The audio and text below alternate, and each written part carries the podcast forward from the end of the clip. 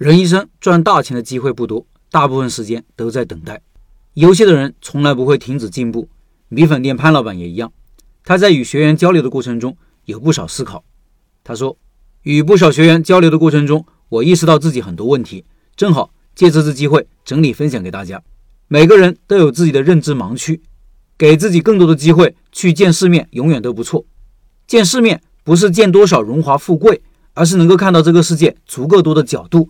足够多的层面能共情互动，开店也这样，要看成功的店，看失败的店，最关键是透过门店和产品看到流动的人心、不变的人性。第一，不同的人思考和行动的方式和节奏不一样，不能用同一种辅导方法和沟通方式。有些人是行动先于思考，有些人是先做好了系统规划再行动。目前我接触到的大多数人属于前者。觉得差不多了就行动了，边做边改良。说多了就不想动了，因为越想越不明白。我在这个地方是犯了大错的，我属于后者。前面用后者的思考方式与前者去沟通，效果自然不好。后面我调整了自己的角色，把方式由说教变成说明，把自己从教练变成督导，效果就好了很多。由于我自己本身在开店和运营这个事情上的知识体系和经验足够多，所以能够在项目还没有开始之前。就做好较为详实的计划，确保成功率。但是大多数学员是没有这个能力的，甚至是没有办法去理解运营一家牛肉粉店的关键。所以讲太多知识没有用，在过程中讲解效果会更好，事半功倍。当然，有些老板一点就通，能够自己创新出菜品，营销上也能融会贯通。这些老板有一个特点，就是爱琢磨。第二，对人性。和人心的理解需要社会阅历和足够多的案例来支撑。越深究，越会发现，开店失败的大多数原因是由于不懂顾客心理和习惯，不懂风土人情，不懂合伙人与员工的利益诉求等等。上次一个学员选址，他看到一个铺面，问我合适与否。这个铺面左边是修脚的，右边是螺蛳粉店，以前是卖饼的，看装修还挺新，估计没做多久就准备转让了。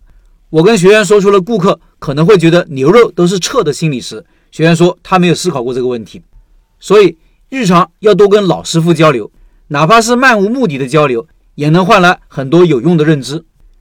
第三，人一生赚到大钱的机会不多，大部分时间都在等待。绝大多数人没有识别机会的能力，是因为没有具体方向以及没有能力做有效的规划。一个二十来岁的年轻人目前在职，但比较迷茫。他跟我付费咨询，但是却不知道咨询的具体内容，只是觉得以前的直播和文章能给他带来很多启发，想付费聊天。但由于他自己没有方向，我也没办法给出具体的有用的建议，没有针对性的智力服务，会让我很难受。于是我建议他先自己找找方向。成长如果有规划，速度和质量会加倍，但方向和规划恰恰是最难的。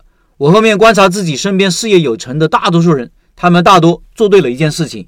在自己接触到的领域努力做到更好，努力让自己变得更优秀，为未来争取更多自由交换的筹码。比如开店是件很复杂的事情，有非常多的细节堆积起来，需要一点点积累。